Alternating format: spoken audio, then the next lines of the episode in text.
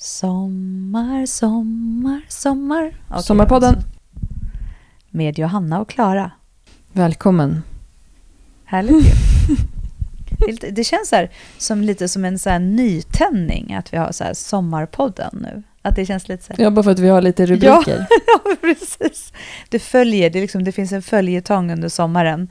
Och man kommer ju också den här sommaren få följa med oss på lite olika platser och semestrar där vi kommer podda.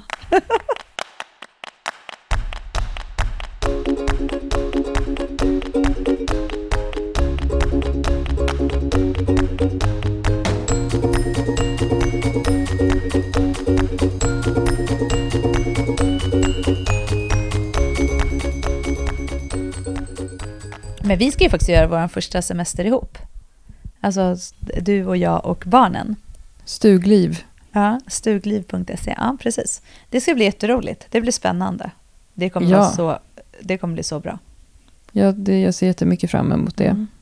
Speciellt efter den här våren, för våran, häng, våran tid tillsammans har blivit så mycket mindre av just an, av många anledningar. Att man har jobbat mer hemma och du har ju också jobbat mer med eh, andra saker och sådär. Och sen så, Mm. ja, i största allmänhet bara. Så det, det ska bli så härligt med en veckas häng och RR och barnlek och bad och diverse pöddande och grejer. ja, det ska bli jättekul. Jag gillar att du sa RR först Mm, det var i ändå det din prioriteringslista. Vet du, det, det är många som har anammat RR efter förra veckans podd. Jag vet. Och Anton hade ju en spaning när han eh, skulle e-handla hem lite mat till er. Ja, alltså rush, Russian, jag har lite svårt att säga det ordet, Russian, den var slut. Så han, så han tyckte att vi skulle kontakta Schweppes och säga att på grund av vår podd har vi nu sålt slut på R-Russian i, på online. ja men det var härligt, ja men det var roligt. Eh, det är många som har meddelat att det, var, att det lätt blir sommarens eh, drink. Ja, blir det... Eh, du har bunkrat upp nu eller för att, för att gå in i våran ledighetsvecka? Ja, alltså jag har ju sagt att jag är ansvarig för Bibben och Russian när vi åker på vår semester. Jag tar med en airtrack Ja, men det är bra. och du tar med en, bib. airtrack. Ja. Åh, det är ändå härligt. Gud, ja, man blir ändå glad av det. Ja, det ska bli jätteroligt. Men du, Johanna, kan inte du berätta? Du har ju hela förra veckan kört någonting som heter Power Camp. Ja, eh, jäklar, det har jag. Det var så härligt. Det är ju eh, något helt hit, nytt hittepå tänkte jag säga, men det är det ju. Eh, Marias eh, Mekbach som var med i vår podd som pratade om mycket mentalt. Eh, hon har ju vi haft kontakt med efter vi har poddat och sådär. Eh, och sen så hörde hon av sig, eh, ja, det var väl en bra bit innan sommaren och frågade så här, gud kan inte, jag har kört, för hon har gjort tidigare läger för barn, men där man har testat på massor med olika idrotter, alltså så här fäktning och ridning och så vidare. Men det var ju lite svårt att göra i år eftersom det har varit som det har varit med corona och man vill helst inte liksom vara inne och sådär. Och då frågade hon så här, kan inte vi göra ett läger för barn i, i ehm, Älta? För vi bor väldigt nära varandra. Och då jag var så här, ja men det är klart vi kör, det är roligt. Det är superkul. Och sen så började vi prata om det och sen så liksom tog, började vi prata om själva vad som skulle vara liksom, vad skulle vara grejen med det här lägret? Och då kom vi fram till att eh, dels att man ska testa olika saker som är då våra olika styrkor med styrketräning och boxning och så vidare. Och vi adderade andra saker som cykling och sådär. Och, eh, och sen att det skulle vara viktigt att den mentala delen, just det här att boosta självförtroendet och tron på sig själv, att det skulle liksom vara en väldigt stor del i det här. Hur har ni Marie- gjort, eh, alltså hur har det praktiskt gått till? Har ni kört flera tillfällen med mental träning Mm. eller har ni liksom vävt in det i allt? Eller har Vi har vävt gång? in det. Nej, men vi, alltså, det, det, det landade i alla fall att det skulle heta Power Camp. Och det kommer ju, nu vi, håller vi på att titta på hur vi ska kunna göra Power Camp för vuxna också. Eh, Så vi hoppas att det blir en nyhet. Så det vi gjorde var att vi eh, började egentligen veckan med Eh, en, inte helt från början, vi körde lite fysiskt och sånt först, men vi körde ganska tidigt i veckan en föreläsning som Maria körde med barnen. Och då delade vi in dem, för vi hade ju ett åldersspann på 10 till 14 år. Eh, och tror jag att det var, ja, födda 2010 till 07, ja i alla fall. Och då delade vi in dem i en grupp där de äldre var i en grupp och de lite yngre var i en grupp. Och det handlar ju om att de är lite olika i utvecklingen, vad man kan ta till sig och så vidare. Eh, så då, och då fick de, gjorde hon en föreläsning för dem. Och i den föreläsningen så ingick det ju såklart att, ha lite övningar där de också fick dels prata om sig själva i olika situationer och så vidare. Och ett antal frågeställningar som de fick reflektera över. Så det var liksom en del. Då fick de ändå den delen där de fick prata om det och fick en förståelse för tankar, hur mycket tankar vi har och så vidare och hur man tänker om sig själv och sådär. Eh, jätteintressant. Och sen den dagen så fick de med sig ett papper hem med eh, ett antal frågor som de inte behövde fylla i och lämna in eller någonting, eller egentligen visa hemma heller. Men där de skulle titta på dem och liksom reflektera över de här frågorna. Och de frågorna har sedan varit återkommande i veckan. Att vi har alltid, på morgonen så har vi alltid börjat med att lyfta de här frågorna. Och så har, har de dels fått dela med sig av tankar som de själva haft. Eh, och sen så har vi liksom pratat kring det. Men sen har vi också i, eh, haft avslappning. Och då har det också varit i den här avslappningen så har det blivit lite som eh, att vi har pratat om de här sakerna när de ligger och slappnar av och blundar och så vidare. Och om vissa meningar som man har pratat eller liksom upprepat flera gånger och sådär för, för dem själva. Så att, och det var, alltså det har verkligen märkts och det är flera som har sagt just av barnen då, eller vi har liksom fått feedbacken att många barn har sagt att till exempel att så här, det viktigaste är inte att, vara, att man måste inte vara bäst på allt, utan att man lär sig massor med nya saker. Och sådana saker har handlat jättemycket om, det här med att, lä att lära sig saker är viktigare än själva prestationen. Och eh, ja, men så, alltså det har varit så himla härligt. och, och det är ju det är klart att en grupp med, med barn som man aldrig har träffat, nu hade jag träffat några och Maria hade träffat några för att det är barn som liksom vi har haft, jag har dem i hockeyn till exempel och sådär. Men det har varit så himla intressant och spännande för det är väldigt annorlunda att ha en grupp med barn än en grupp med vuxna människor som man har när vi har gjort tidigare till exempel. Mm. Och det tycker jag har varit väldigt roligt och spännande. Sen har vi haft moment när de har fått tävla mot varandra, de som har velat, men det har aldrig blivit en, ett krav eller en, liksom att det är det man måste göra för att kunna vara med, om du förstår vad jag menar. Mm. Men så det har varit jättekul, så de har testat boxning, de har, vi har kört massor med fys, alltså styrketräning. Eh, vi har cyklat både i, på teknikbanor och i skogen och vi har haft gymnastik. Alltså jätteroligt har det varit. Alltså, men också så här, jag är ju också helt trött för det är ju fullt ös liksom. I, i, vi har kört mellan 9 och 1 och det har varit ganska lagom. Så att, eh, det har jag gjort en hel vecka. Men powercamp som koncept hoppas vi, eller är också liksom en förhoppning om att det ska leva vidare. Och eh, då är ju det något som, som ska kunna leva vidare mellan, alltså tillsammans både då Styrkebyrån och Meckbach träning. Så att vi alla tre har, har en del i det. Så det känns jättekul.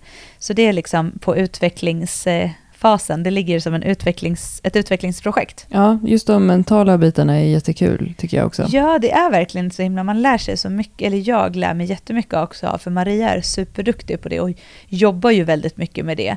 Sen är det många delar som jag jobbar med, fast jag inte tänker på det på samma sätt, för det handlar väldigt mycket också om hur man är som ledare och hur man uttrycker sig i, liksom, eh, när man är med barnen. Och det är ju en stor del i det mentala. Alltså mm. hur berömmer jag, hur uppmuntrar jag aktivitet, alltså sådana saker.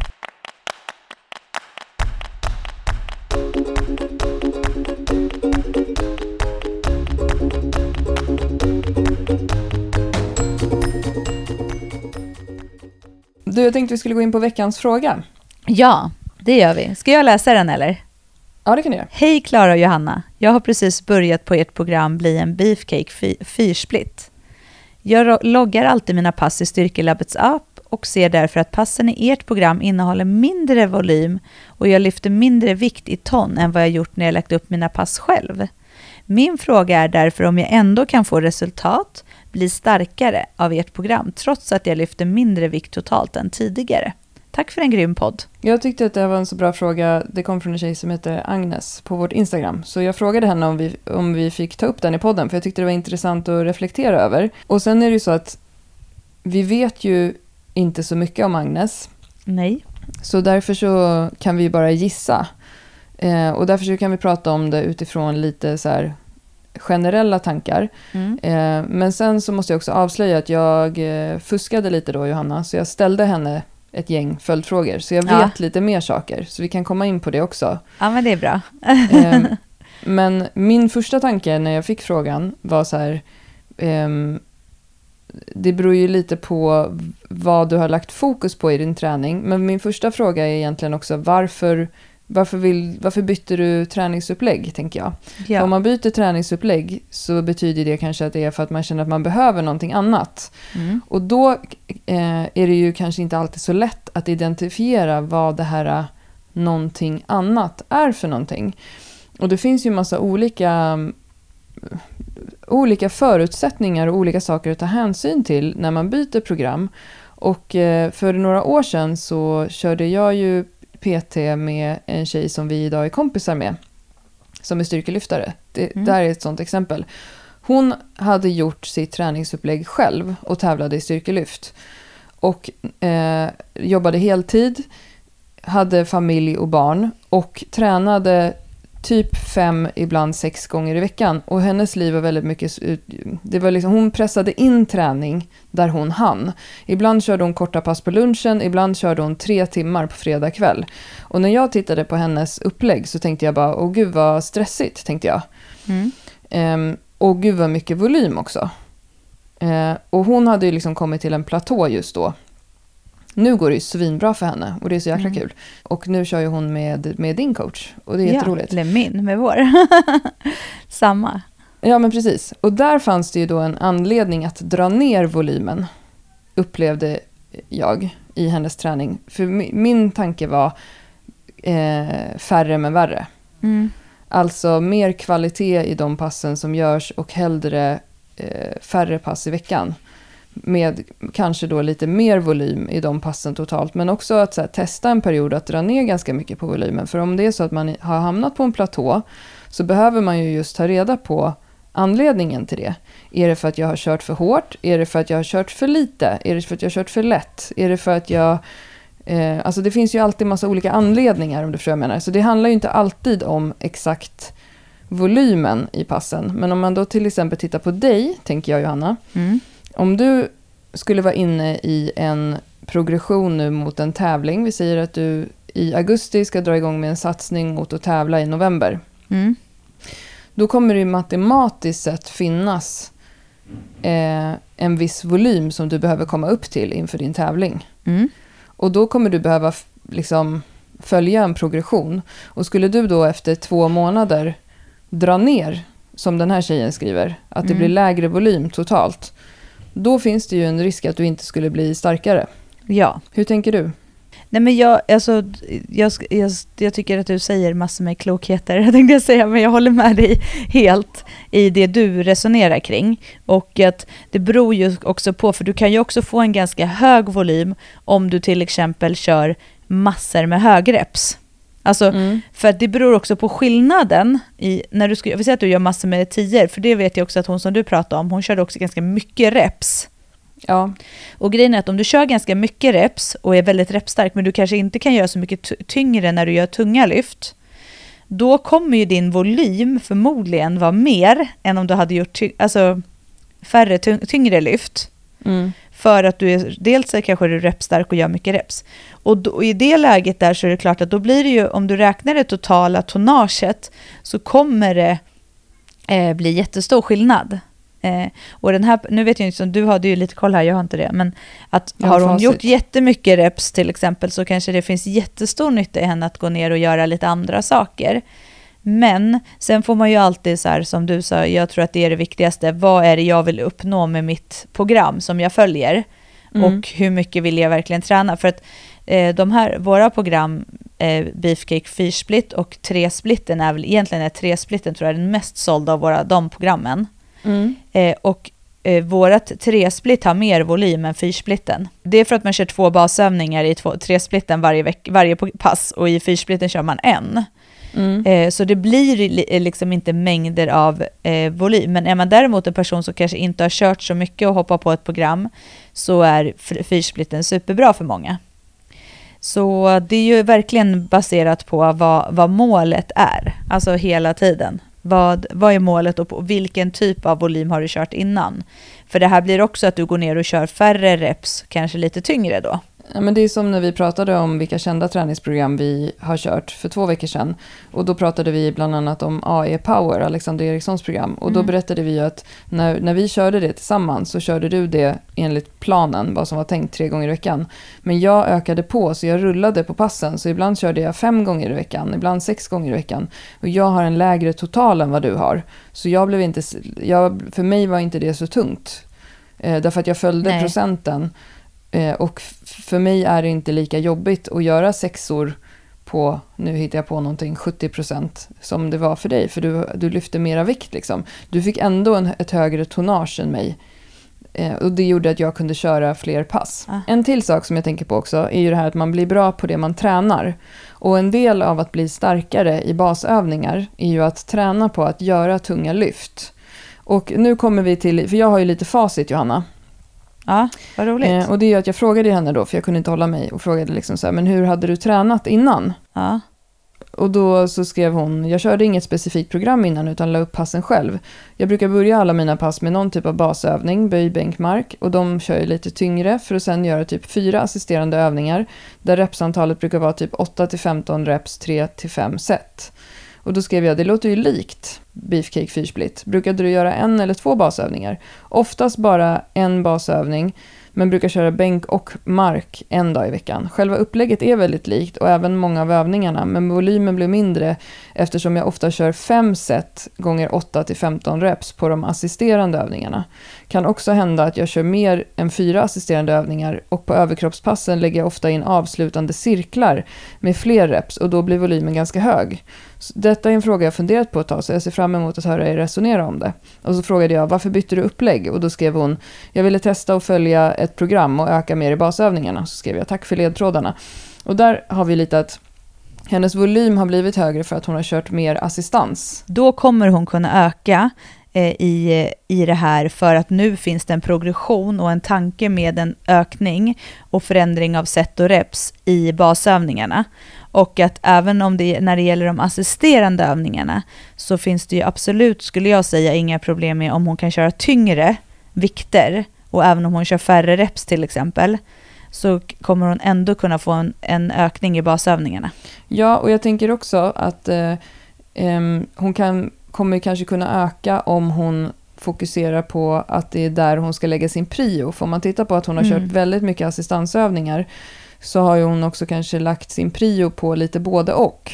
Men om man specificerar sig lite mer och fokuserar mer på själva basövningen så är det kanske där man har störst utrymme att bli bättre också. Eh, och ett annat alternativ till det är ju att hon byter till Beefcake 3-split eh, istället, där hon kör två basövningar i varje pass. Och då blir det ju också högre volym per basövningar, men lite mindre eh, assisterande övningar. Och om hon inte känner sig sliten av det kan hon ju göra det tre, eh, fyra pass i veckan. Även om det är, för tre pass i veckan så kan man ju bara rulla på passen så att man kör A, B, C, D, A varje vecka. Absolut. Och- och så, så- länge man känner att man inte är sliten så funkar ju det att göra det såklart. Alltså, Både du och jag inga- kör ju i princip alltid två basövningar i våra pass. Men Mm. du kör ju inte så ofta fyra gånger i veckan. Nej, och det är också mina pass är ju längre. Mm. Alltså de är, jag kör ju ganska länge när jag väl kör. För att för mig är det enklare att när jag väl kör så kör jag lite längre. Mm. Istället för att ha flera gånger. Men absolut, men det var, det var ju en, då fick vi lite svar. Och det är ju, sån här, det är ju en sån här typisk med dem, den typen av fråga också. Att bara av de frågorna nu som du ställde till henne så får man också en helt annan bild. Mm. Det går ju inte att säga bu eller bä för att det beror på.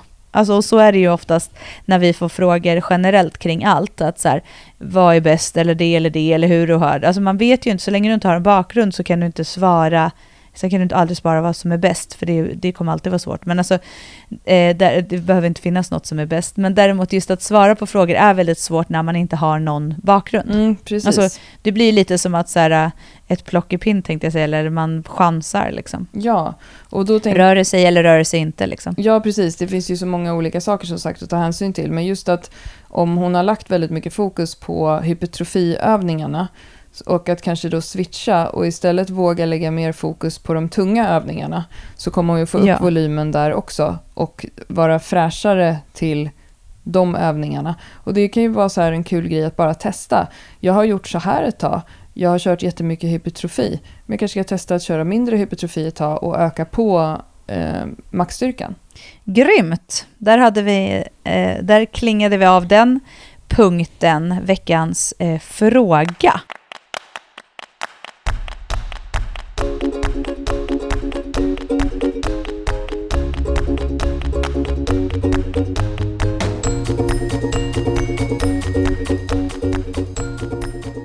Nu går vi vidare till veckans drink som presenteras i samarbete med Styrkebyrån. Den här veckan så tänker jag att det är många som tror att jag ska komma dragande då med någon så här rökig whisky eh, eller någon grogg. För det sa jag i förra veckan att det är typ en GT i typ eh, min nivå på drink. Men Ja. jag ska faktiskt tipsa om en drink som jag drack för två veckor sedan. Eh, som jag tänker passar också eh, väldigt bra oavsett om man dricker alkohol eller inte. För att den här drinken är också en så här lite fräsch, kall sommardryck om man väljer att inte ha i Mm. alkoholen. Det är också ett alternativ eh, för den som inte dricker komjölk. Så kan det här vara en typ fräsch, eh, som en islatte. Man skulle kunna ha i lite Mm. kaffe i den här och då blir den ganska god. Och den här Åh drinken, jäklar, nu har jag höga förväntningar den Klara. här drinken heter horchata. Ja. Det är en mexikansk eh, risdrink, eller en slags Mm. rismjölk. Och eh, den, för mig, eh, jag kommer att tänka på, för, för liksom 20 år sedan så var det trendigt att dricka White Russian ute på krogen. Mm. Eh, och det, Hur många år sedan sa du att det var trendigt? 20 år sedan, typ. Ja, ja jäklar. Eh, och, Det är alltså så. okej. ja, we're old. Eh, och, Oh, we are old now. och, då, och det är en drink som består av vodka, Kahlua, som är en likör, och mjölk och is. Och den här blev väldigt stor genom filmen The Big Lebowski, som är en av mina favoritfilmer för övrigt. Eh, men- Och den här påminner lite om den, men den är då utan komjölk. Och en Mm. horchata är, då tar man eh, två deciliter ris, en deciliter mandel som då ska vara skollad, alltså oskalad, så man får ta bort skalen i kokande vatten. Ja. Eh, slänger i en kanelstång och två deciliter varmt eh, vatten. Det kan vara varmt kranvatten bara. En deciliter socker. Så tar man då ris, mandel och kanelstång och lägger i en skål. Och så täcker man det med det här varma vattnet. eh, Och låter det svalna lite grann. Och sen så ställer man in det i kylen i typ 12 timmar. Så man kan ställa in det över natten. Mm. Och sen så, eh, när, när det är klart dagen efter, så lägger man i eh, med socker i en blender, eh, eller matberedare, eller tar en mixerstav. Och så mixar man det så att det blir en slät vätska. Och sen så silar man det genom en sån här finmaskig sil, så att det tjocka i den försvinner. Och det kan man spara Mm. om man vill vara så här super eh, hållbar. Det vill man ju vara i dessa tider. kan man göra typ gröt på Mm. den där massan. Eh, sen späder man ut det med det kalla vattnet, som är 4 deciliter vatten. Och så pressar man i lime. Och det här smakar då som i princip flytande risgrynsgröt skulle jag säga. Jaha, det låter för sig gott, men Ja, manjana vilket projekt. jag vet. Det är tur att man är ihop med en foodie som gjorde det här åt en så att man inte Ja, behövde du, göra det själv. du har fått det här serverat till dig alltså, Japp. Eh, av Nurse. Men, och då, om, av Nursey. Och om man då Nursey. ville att det ska vara alkohol i, vilket jag ville, så tar man rom. En ljus rom skulle jag rekommendera att man häller i. Eh, och så fyller man upp ett glas med is. Och det här smakar lite likt typ en White Russian, eller så här, som sagt, risgrynsgröt. Superfräscht. Och om man då är så här, vill ha en kall alkoholfri sommardrink som typ en islatte så passar det där bra också. Och det, sen kan ju det stå i kylen ett tag. Det, eftersom det inte innehåller några mejerier eller någonting så håller det sig säkert ett tag i kylen också kan jag tänka mig. Alltså jäklar, alltså, det låter verkligen jättegott. Men alltså Klara, förutom Nursey, Mm. vem gör det här? Men- Alltså jag skulle aldrig... Alltså jag kommer inte göra det här heller. Jag tycker bara eh, att det var gott när någon annan gjorde det åt mig. Eh, Men för Okej. mig är det här en mycket godare drink än typ någon sån här Är det? eh, Cosmopolitan eller någonting sånt där. Du Mhm, vet som folk mm, håller på med. Med så här något mm. fruktigt eller någonting. Det var så här fräscht. Det var en jättevarm eftermiddag som jag fick en sån här. Ja. Ehm, och ehm, jag, som sagt, det blir, kommer bli groggtips i den här podden också, för att det är inte min grej heller. Men, jag, men sen så tycker jag att det är ju många människor som är så här fixiga, Johanna. Det är bara du och jag som Ja, inte det är är det. Du vet alla som håller på klart. med sitt bananbröd och eh, du vet, Surdeg. exakt. Och du och jag pratade ju om det häromdagen, att så här, islatte, ja det är ju gott. Min, mitt tips till dig på islatte var ju att så här, ta gammalt kaffe i kannan. Jag drack det här i början när vi poddade. Och sen så lä- lägger du några isbitar och så häller du på mjölk. Punkt. Ja, och vet du vad mitt nya är? Som, vet du min iskaffe är nu? Nej. som jag gör? Jag, jag häller upp kaffe och mjölk i ett glas och så låter jag det stå och bli kallt och sen lägger jag isbitar. Det är typ same. Ja, det är same. Alltså, det är, det är min typ av... Men ja, okej, jag, jag ska verkligen inte säga, man får ju hålla på. Alltså, men det här är ändå på temat sluta hålla på. Jag vet, men jag har alltid, just så här folk som håller på och fixar, gör sin egen kimchi och eh, glass och så här, det har jag alltid varit lite avundsjuk på, för det, det känns så himla kreativt och härligt och som att man är så här en bra person som håller på. Så jag är lite avundsjuk på sådana personer. Men, men mitt eh, hålla på sträcker ju sig inte så långt då heller. En härlig drink, Kaching, den här ska jag faktiskt... Jag sa faktiskt till mig själv när du läste upp det här nu, att jag ska göra den här och servera någon gång under sommaren om man har några på besök eller någonting. Alltså att det ändå säger jag ska chocka Mm, min omgivning. med en och horchata. göra den. Och om jag då gör den, då ska jag, då ska jag influensa, tänkte jag säga. Då ska jag lägga upp den så i sann influencer-anda.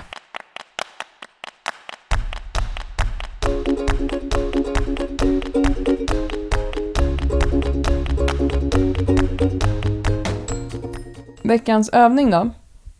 Ja, omvänd finne, reverse nordic. nordic. Ja, den här övningen är en nyfunnen favorit. Vad var det du sa förra veckan Johanna? Att du hade den i din verktygslåda eller någonting. Ja, Den- en, ja men precis. Eh, den här har jag precis ordinerat till eh, person med svag höftböjare, stel framsida lår och lite sådär skra- Ja. skruttig. Eh, och det är en övning som jag själv tycker är jättetung och jag har eh, jag har svårt att bygga synliga muskler på framsida lår. Det, betyder, alltså det har ju du inga problem med överhuvudtaget. Men det är liksom min blank spot på kroppen. Eh, man, alla har ju olika genetiskt lätt på att få synliga muskler och för mig är det framsida lår. Och det tycker jag är synd för jag tycker det är väldigt snyggt med kraftiga lår. Mm. Eh, men det här är en övning som nu när många tränar hemma eller ska kanske iväg någonstans på sommaren till sommarstuga eller något och vill få in lite träning för framsida lår så tycker jag att det är en jättebra övning. Sen är det ett lite dumt namn för att reverse nordic det är ju alltså eh, nordic hamstring eller då finnen. Det är ju en övning för baksida lår. Men den är ju då en omvänd sån så att istället för att man fäller framåt så fäller man bakåt. Eh, och det blir en excentrisk komponent när man sänker sig bakåt i den här övningen. Vilket då gör att det både blir utmanande, mer utmanande för framsida lår men också eh, lite tyngre. Så det är det som är bra med den. Sen så tränar den även eh, rectus femoris som fäster över knäleden.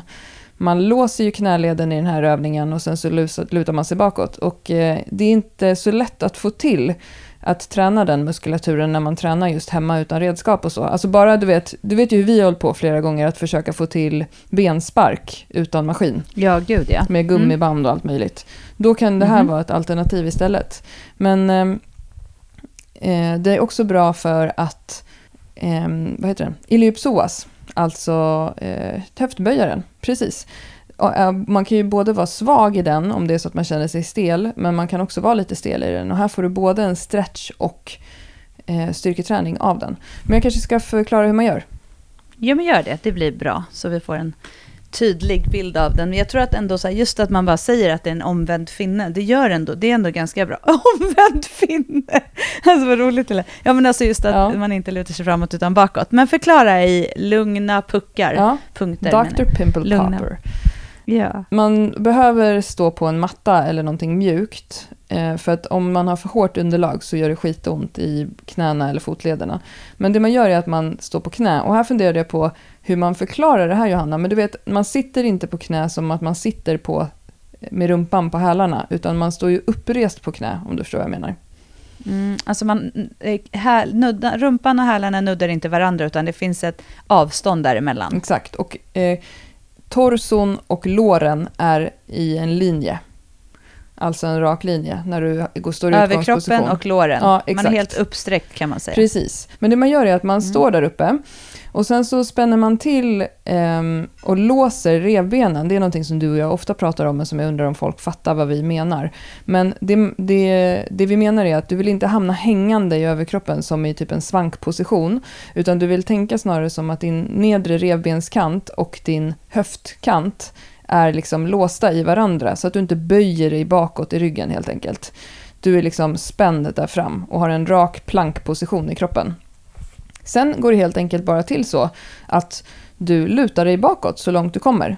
Och gärna med liksom i en kontrollerad rörelse, du kastar dig liksom inte bakåt. Så du går, lutar hela liksom lår och överkropp synkat bakåt som en planka och går så långt bak att du känner att du kan kontrollera och äga rörelsen. För mig blir det tydligt att när jag går för långt bak, då tappar jag eh, ländryggen, då börjar jag svanka. Och då tappar man också anspänningen i framsida lår. För det här är ju faktiskt en framsida lårövning och det är det man får tänka. Det finns ingen värdering i hur långt bak man kommer i den.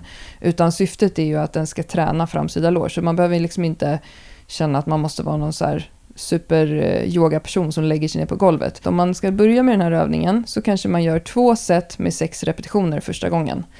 Eh, och, man, och sen så kan man liksom öka därifrån så att man gör till exempel ett extra set veckan efter eller extra repetitioner. Och det, det som man kan tänka är att om man kommer hela vägen bak där så att du liksom lägger dig nästan mot golvet eller lägger dig på dina hälar, då kan du ju börja belasta övningen också. Att du till exempel håller mm. i en vikt eller liksom en kettlebell eller en hantel eller någonting sånt. Eh, för att den ska bli tyngre. Så eh, omvänd finne tror jag är ett ganska ovanligt namn på den. Men eh, om man söker på Reverse Nordic, men som vanligt så lägger vi upp den här på vårt Instagram.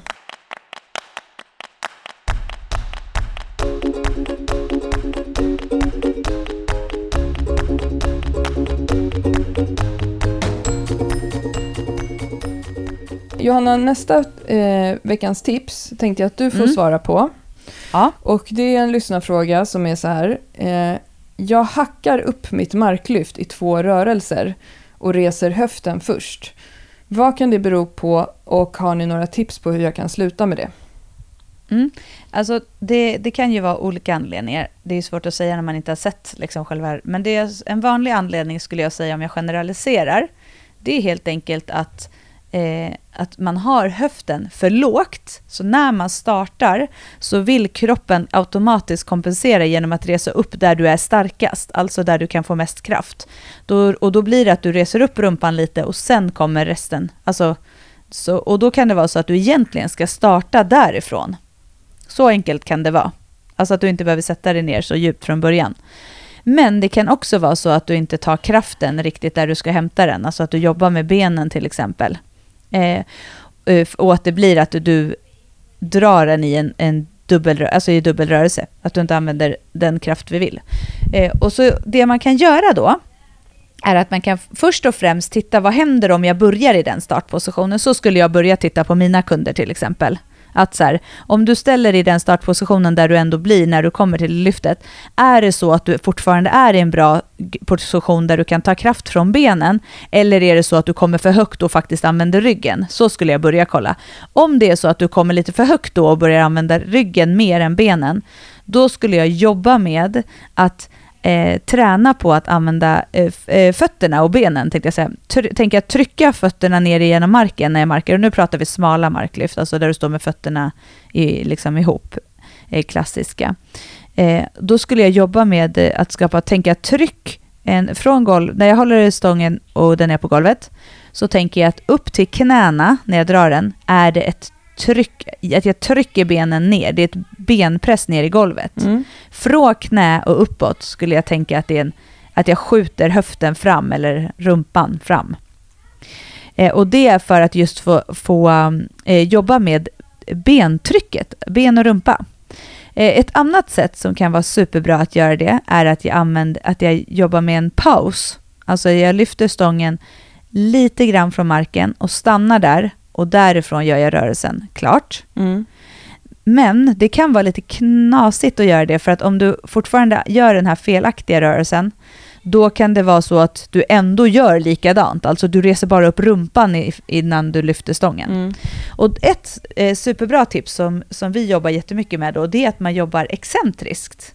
Det vill säga att du drar upp ditt marklyft och så står du upp, upprest. Och sen går du långsamt ner och håller emot på vägen ner. För de allra flesta då hamnar, när man kommer ner till botten, så hamnar man i den positionen där man har ett tryck. För då har du redan skapat ett tryck i och med att du har hållit, mot, hållit emot ner. Så oftast när du nuddar golvet där då, därifrån kommer du ha lättare för att göra den här rörelsen genom att trycka dig genom golvet och sen resa dig upp. Mm.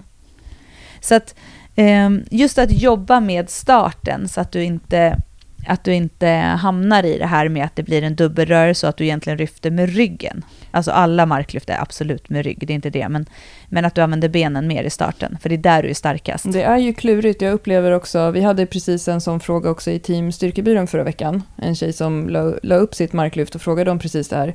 Och jag upplever Mm. att många har svårt, alltså de ser att så här, det är någonting jag gör som inte stämmer typ. Plus att de också ofta känner, för man känner ju när man gör så här så känner man oftast lite mer i ryggen. Eh, Mm. Men jag vet inte vad det är jag gör för fel. Och det kan ju ibland behövas ett tränat öga för att se det. Men då kan man ju träna på alla de här sakerna som du sa Johanna. Samtidigt så kommer man ju ändå få... Det är ju så en fysio jobbar också med skador. Testa allting och så ser vi om det liksom blir bättre. För jag upplever att många tror rent liksom... Alltså man gör lite fel. Man tror att ett marklyft är ett drag med rygg och armar. Mm. Ja. Men ett marklyft är typ en benpress med en stång i en krok runt halsen. Just det. Ja, men det är verkligen så. Men så egentligen, för att sammanfatta det, min eh, extremt kändes det som förvirrade förklaring. Nej, det var bra. Ett, titta bara på eh, startpositionen. Börja med att testa och starta där, där höften hamnar i liksom när, du- när du kommer fel. Se vad som händer då. Är den eh, lagom eller blir den för hög så att du bara lyfter med ryggen? Jobba med, testa att pausa och jobba med det, att du verkligen trycker fötterna genom golvet. När stången passerar knäna, tänk att då är det ett höftjuck, typ. Du trycker fram höften. Eh, el, eh, nummer två, testa att jobba excentriskt ner, alltså det vill säga ställ dig upp med stången, stå och när du ska gå ner igen och lägga ner den på golvet så går du långsamt, långsamt ner och där du hamnar när den precis nuddar golvet, eh, där oftast brukar man kunna hitta en naturlig position att sen bara trycka och då brukar det kännas att ah, men där, där är trycket bra. Snyggt.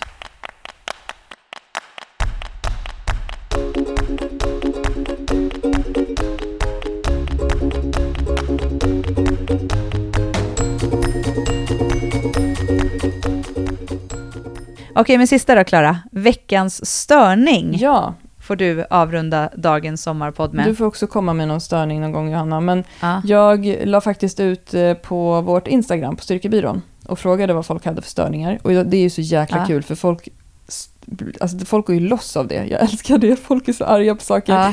Och några saker som jag kan läsa upp är till exempel eh, att alla är så jävla engagerade i allting. Allt ska göras med engagemang. Orka! Och sen någon som bara, Ja. folk som inte kan hålla farten på 2 plus 1-vägar. 85 när det är enfiligt och 105 när det är tvåfiligt. Den fattar jag ingenting av. Eh, och sen så var det massor om så här tal, alltså folk som säger egentligen och sånt där.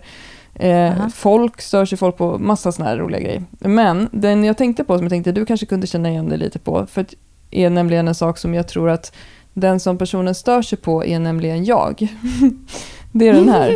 Folk som inte vill planera för det löser sig ändå. Ja, för det är någon annan som får göra det då. Ja, alltså, ja, fast jag, skulle, jag stör mig inte på dig där. För det, alltså så här, i våra, om man tänker i vår relation, både arbetsmässigt och vänskapsmässigt, så skulle jag inte säga att vi hamnar i det någonsin. Alltså, båda vi två är extremt bra på att göra och fixa och, och sådär. Men i mitt andra liv, tänkte jag säga i mitt liv annars, så kan jag jättemycket, ja, det kan jag störa mig på. Att folk är liksom, om, eller så här, när man säger så här, åh, det skulle vara roligt att göra det här, typ, fast man styr inte upp det. Mm.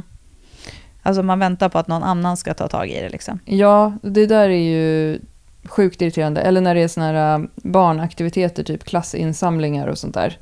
Och ingen tar itu med det. Jag kan i och för sig också känna igen mig i den typen av störning. Eh, för just det här äh, när folk är i grupp så är det väldigt ofta att många har åsikter om hur saker ska göras, men ingen gör själv.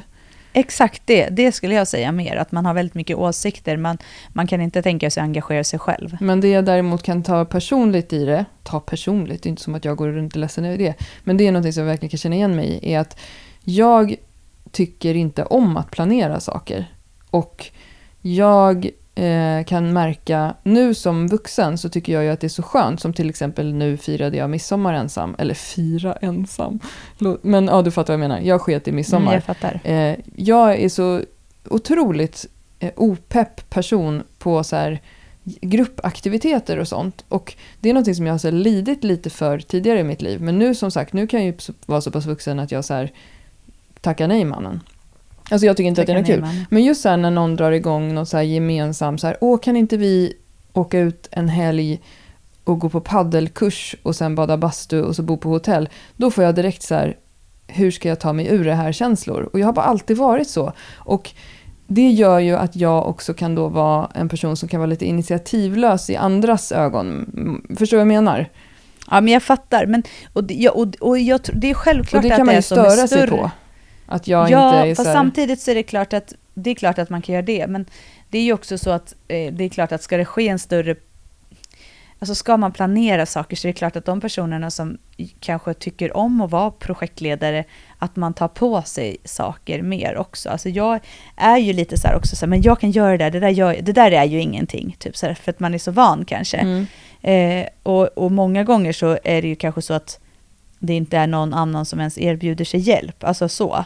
Men eh, jag vet inte. Men just det här att, eh, att, man, att man måste, ja jag vet inte. Det, jo, att man väntar. Men alltså så här, att man vill göra saker man inte tar tag i det, kan jag ändå tycka. Ja, och ju, då är det väl skillnaden då i att jag vill inte göra saker. Men jag, Nej, men jag exakt. skäms Du säger lite ju för inte det. något. Jag skäms lite för det, så ibland så tackar jag ju ja till saker som jag egentligen inte vill. Äh, nu var ju det ganska länge sedan i och för sig, för nu har jag blivit en Ja. sån här riktig gamkärring. Men, Ja. och då, ehm, det, vet du, det bästa jag vet, det är när saker blir inställt. Jag älskar det. Alltså jag har ju någon så här psycho-introvert För då person. får man en fri, Ja. så här, eh, ja jag vet då vad får du man en lucka. Alltså, Ja, Ja. att har man, men så har det inte varit lika mycket nu när det har varit lugnare med hela corona-grejen. För då har, inte, då har man haft mer luckor. ja, jag, jag älskar ju men det. annars, jag håller med, jag förstår vad du menar. Den känslan när någonting blir och sen bara helt plötsligt så har man typ en dag eller något som man inte har planerat någonting. Det kan ju ändå vara lite, men det är också lite sjukt att man känner så. För det är också ett tecken på att man kanske då gör för mycket. Ja men det gör ju verkligen inte jag. Jag är ju 100% tacka nej. Men alltså mitt värsta är ju Tack. så här möhippor, svenhippor, eh, ja men så gemensamma grupphelger. Och jag vet ju att många människor älskar sånt här. Och jag menar jag har ju jobbat Ja. som instruktör på träningsresor. Jag skulle aldrig åka på en träningsresa själv. Alltså jag vill inte vara i grupp och ha ett så schema med massa människor. Men det, jag, jag vill bara säga att jag är en person som man kan störa sig på. Jag är ganska kass upplever jag i min egen relation alltså min kärleksrelation till exempel på att så här, boka in vecka 32. Ja, ja du är inte, det är inte så att du tycker att det är så skönt att boka in saker för långt i förväg. Eller så här, jobbgrejer går ju bra. Mm. Men allt som har med privata, så kan du, du, du har ju typ sagt det, så här, du bara, men nu vill Marcus här boka in den här veckan. Eh, och det är ju, vi är ju inte ens i april. Och jag bara, men det är väl inget konstigt. Alltså han vill väl kunna planera så här semester och sånt. Du bara, men jag kan inte tänka på vecka 32 nu, Nej, jag när det är vecka 25. Typ, Jag sådär. vet, Så kan det du jag verkligen menar. säga. Jag känner ofta att jag kan vara så störande. Jag har sagt förlåt till honom och jag försöker så här, Ja. bli lite bättre. Vi har ju till exempel gemensam kalender. Jag har aldrig varit tillsammans med någon som jag haft gemensam kalender med förut. Nej, men det är också väldigt härligt för det är också en sån grej som att du kan vara så här, jag vill, det tycker det är jobbigt att ha en uppbokad vecka i augusti nu, jag vill känna att augusti är tom. Ja, ja. det är så roligt, men det är ändå härligt. Men man eh, får, ibland får man, man får ge och man får ta i ett eh, förhållande och ibland får man planera och ibland får man köra på uppstuds. Eh, Det är ju härligt. V- Vårat, vårat liv är ju extremt excelifierat i planering. Ja, Eh, nu har det dock varit lite annorlunda, men i vanliga fall så var det, vi skämtade ju typ i februari och bara okej, men då kan vi inte boka in någonting först typ slutet av juni nu, eller om det till och med var början av juli. Och jag kan ju verkligen tycka att om det finns något gott som corona har medfört, eh, och det finns ju massor med goda saker, goda saker, bra saker om man inte nu tänker, nu tänker jag absolut inte på någonting som har med sjukvården och att man blir dålig och folk går bort. Alltså så, nu tänker jag bara på så hur vi beter oss om man tänker. Mm. Och då, då är en sån sak, skulle jag verkligen säga, så här att mycket mindre saker i kalendern. Alltså det är mindre aktivitet, liksom, ja, men mindre bestämda grejer. Mm. Det har för mig den här våren varit lite så här en ögonöppnare och bara shit, vad är värt egentligen? Är det att alltid ha maxat? Eller går det att prioritera lite annorlunda så att man inte måste maxa alltid? Ja, och där är ju vi 100% olika och då känner jag ju mig lite Mm. så här, ja just det Johanna, just det. Men däremot så vet jag att jag har ju problem åt andra hållet för att jag vet ju att jag är ju inte som, som folk är liksom. Och, men jag måste också säga en sak om dig Johanna, det är att nu låter ju du också som att du är så här, eh, en, en liksom person som är extremt så att, förberedelseaktig. Men en sak som du och jag är väldigt lika på, som jag tycker är väldigt roligt, det är till exempel när vi åker på våra jobbresor. Då hörs ju vi, Mm. vi kanske ska ta ett tåg 7.30 från Stockholms central. Mm. Då hörs ju vi 1.40 och så bara, du jag slänger med det här i min väska. Då har ju inte ens någon av oss packat. Nej, ja, men så lika. är vi båda. Jo, men vi, jag är ju, ja absolut, det är vi verkligen. Alltså det är, det är verkligen olika, vi är lite så här, det delar löser med det sig liksom. Eh, med sådana där grejer. Medan vissa människor vill ju ha en packlista klar två veckor innan med allting liksom. Ja, men så där är jag också. Det där har jag alltid diskuterat med min mamma. Eh, för hon är ju så här, när hon ska på semester så har hon liksom lagt upp kläder på sängen Ja. i typ en vecka innan. Du vet, jag bara, men alltså det är ju inte så att man inte kan tvätta saker om det blir smutsigt. Och där är jag, men där kan jag nog nästan bli lite åt andra hållet. Och nu är det ändå så här, eh, en familj, vi är fem pers. Ibland kan man behöva planera för att det ändå ska så här, om vi ska åka, att man ska ha saker rent eller det är vissa saker som ska med och sådär. Men där är jag verkligen så här, jag sitter, står kvällen innan och sånt och packar. Sen kan det vara att så här, ja ni får se till att det här, är- nu får ni inte använda det här den här sista dagen Ja. för jag måste kunna tvätta det typ. Men ja, där är jag verkligen så, att så här, det löser sig, jag är inte så noga med det. Det behöver inte vara liksom, Nej, men, men, men jag kan också förstå från andra hållet att om man är den här personen som vill ha den här äh, väskan Ja. i två veckor innan och det, att man kan bli stressad av personen som är som jag. Alltså jag Ja, frågar ju absolut. min kille, vilk, gjorde jag häromveckan, vilka veckor jag hade barnen i sommar. För det, det har han fört in i kalendern. ja men det är härligt. Alltså, man, eh, varandras olikheter ska man eh, höja. Eller det är bra med olikheter. Ja, men det gäller ju att vara medveten om det och just att man inte då blir den här personen som säger så här, åh gud, kan inte vi åka på kitesurfing på Gotland i sommar Johanna? Och sen så gör jag ingenting. Exakt, så för att bara återgå till störningen. Ja. Om du vill göra någonting, se, upp, se till att styra upp det. Vänta inte bara på att någon annan ska göra det. Men vill du inte göra någonting så måste du inte vara med och styra upp saker om du inte tycker om det. Nej, men också åt andra hållet, om det är så här, jag fick lite känslan av att den här personen kanske är en person som har fått styra upp eh, ett helt midsommarfirande till exempel. Och då kanske man också måste säga så här, eh, jag kommer göra det här, men jag kommer inte göra någonting annat. Och om inte det löser sig Ja. då så är det ert problem. Liksom. Att man också får Mm. vara lite tydlig där så att man inte blir den här sura personen. Ja. Och där kan jag säga, jag skulle aldrig ta tag i och styra upp en sån grej. För det tycker jag. Det, är det, det lämnar jag till någon annan. Även om jag styr upp massor med andra saker. Ja, jag kan rekommendera eh, att tacka nej. Gud vad det är härligt med att Tacka bli nej, äldre men- på det sättet. Att så här, kunna säga i en podd, jag är typ introvert extrovert. Jag, jag, jag tycker inte om storhelger och sånt. Du sitter i flanellskjorta och dricker grogg i en mörk källare. Du, nu tar vi sommarlov. Ja men för grejen är, när jag la ut det här på Instagram, att jag skulle ha egen midsommar, det var så många som hörde av sig och bara Gud vad härligt! Och då tänker jag så här, varför gör inte folk det då? Men, men det, här, nu, det här blir en, ändå en återkommande grej som vi pratar om till jul, vi pratar om det till påsk. Alltså så här, folk eh, är ju så extremt så här, så här måste, eller inte alla, men kanske i en relation eller i en familj så är det någon som är mer driven och så tycker den andra si så. Det, jag tycker också att det är viktigt så här, då, att man, man måste ju inte göra, alltså vi, ja, det var bara för något år sedan, några år sedan kanske det är nu, som vi så här, liksom började fira midsommar i så här större sammanhang. Och så här, nu ska vi inte göra det i år eftersom det är som det är med hela, hela coronaskiten och att man inte ska vara så många och sådär. Men i vanliga fall så jag, har, jag är så här, jag, jag skulle kunna vara hemma och bada liksom. Jag, jag bryr mig inte heller så mycket om sådana saker, men jag tror att det är så här grej, för det är så mycket som lever i så här, så här har vi alltid gjort grejen. Och framför allt när man har mycket så släktgrejer, att så här gör man på midsommar, då åker man dit och man har det här och man äter det här och liksom sådär. Och att man måste kunna säga så här, någon gång måste man kunna skapa sina egna firanden eller egna eh, traditioner eller vad man nu vill ha, tänker jag. Mm. Att så här, man, det är okej att kliva vidare och säga så här, tackar vi nej till det här och så kör vi vår, vårt race som vi vill ha det. Vi återkommer med tacka nej. Tacka nej mannen. Okej. Okay. Tacka nej. Bra. Men då tycker jag vi har sammanfattat våra punkter. Ja, det tycker jag. Vi kör vidare nästa vecka. Jajamän, sommarpodden fortsätter. Ska du komma med en, ska du komma med en var, variation på RR då kanske? Nej, jag hittar på någon drink som jag ska se. Jag, jag, har, jag har redan några på listan som jag håller på att se fram emot att testa den här sommaren. Vad kul. Mm. ja. Ha det bra då. Men eh, kram på dig. Kram, kram. Hej. Hej.